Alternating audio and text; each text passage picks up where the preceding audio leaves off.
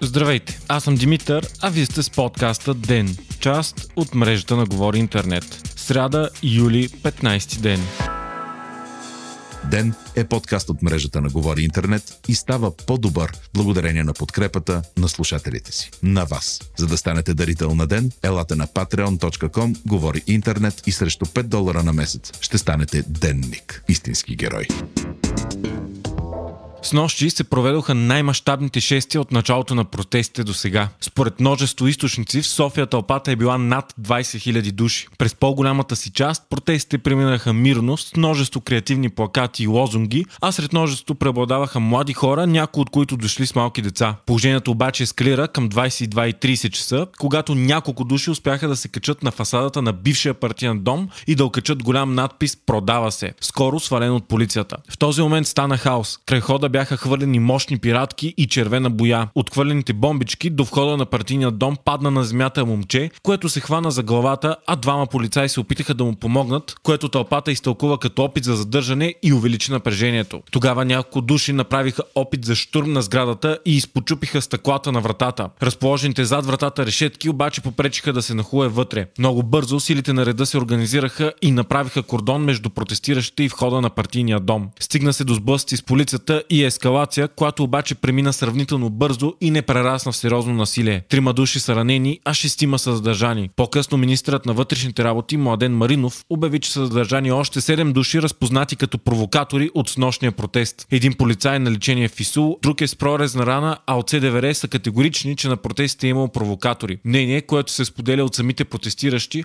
които масово искат мирни демократични шествия, а не насилие. От СДВР коментираха също, че множество полицаи са били ударени ударени от всякакви хвърлени предмети. За съжаление, има множество сигнали за откровени провокатори, които се опитват да създадат конфликт с полицията, хвърляйки пиратки, предмети и паляйки мощни димки. Според повечето хора, а и самите полицаи, провокаторите най-вероятно са от различни футболни фен-клубове. Организаторите на протестите призовават всичко да минава без насилие и хората утре да дойдат отново, но вместо бутилки да носят за себе си още хора. От СДВР казаха, че спадането на нощта и след 22-23 часа провокаторите получават поле за изява и помолиха протестите да приключат до около 22 часа, а не както сега до полунощ. Междувременно протести вече има из цялата страна и те стават все повече и по-многобройни. Протестни действия на българи вчера имаше дори в чужбина в градове като Лондон, Берлин и Виена. Най-много люден извън София беше протестът във Варна, където се събраха над 1000 души, а дори в Дупница протестиращи бяха повече от 100. Тази сутрин пък няколко десетки души от младежката организация на Да България се събраха да пият кафе пред хотел Берлин в София. Хотелът смята за основна резиденция на Делян Пеевски и по думи на организаторите на акцията, от него се управлява България и тук често тайно идват министри и висши чиновници. Акцията е вдъхновена от протестите от 2013, когато големи групи хора се събираха да пият кафе пред парламента. Делян Пеевски, разбира се, не излезе да пие кафе с младежите, които залепиха няколко плакати на входа на хотела и си тръгнаха.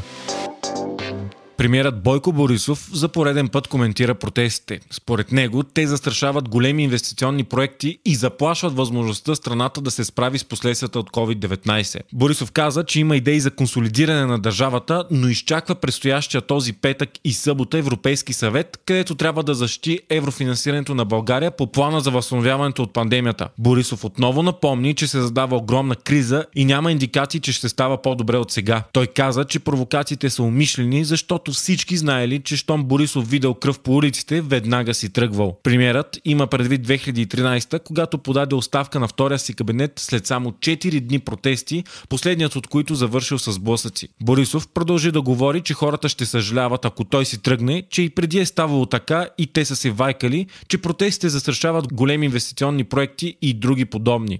Освен това, премиерът публично забрани на министъра на правосъдието Даниел Кирилов да пише във Фейсбук. Това стана след като преди няколко дни Кирилов пусна пост, в който сравни Христо Иванов с Спонж Боб квадратни гащи и направи несполучлив опит за ирония и сарказъм, който бързо беше осмят в социалните мрежи. По-рано вчера пък Борисов се срещна и с посланника на САЩ у нас Херо Мустафа, но подробности от разговора така и не бяха съобщени. В своя позиция Мустафа обяви, че посолството на САЩ не взима страна и не е негова работа да се меси в държавността на България и да иска оставки. Позицията излезе ден след като посолството подкрепи протестите в България, което беше разтълкувано различно от различните представители на протестите и управляващите.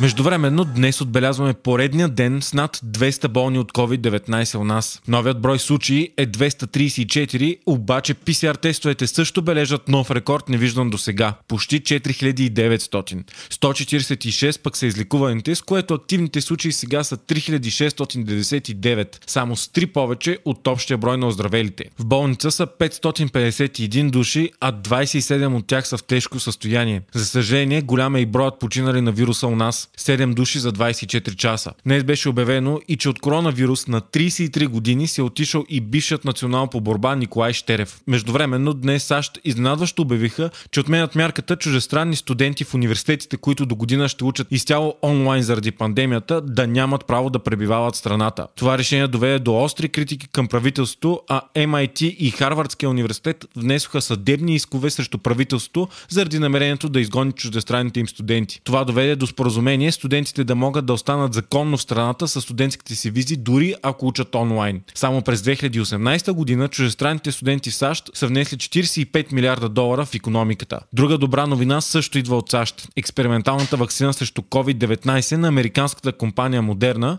е показала обещаващи резултати при ранен стадий от нейните опити върху хора. Всички 45 пациенти от фаза 1 на вакцината произвеждали антитела и създавали здрав имунен отговор от поставената вакцина.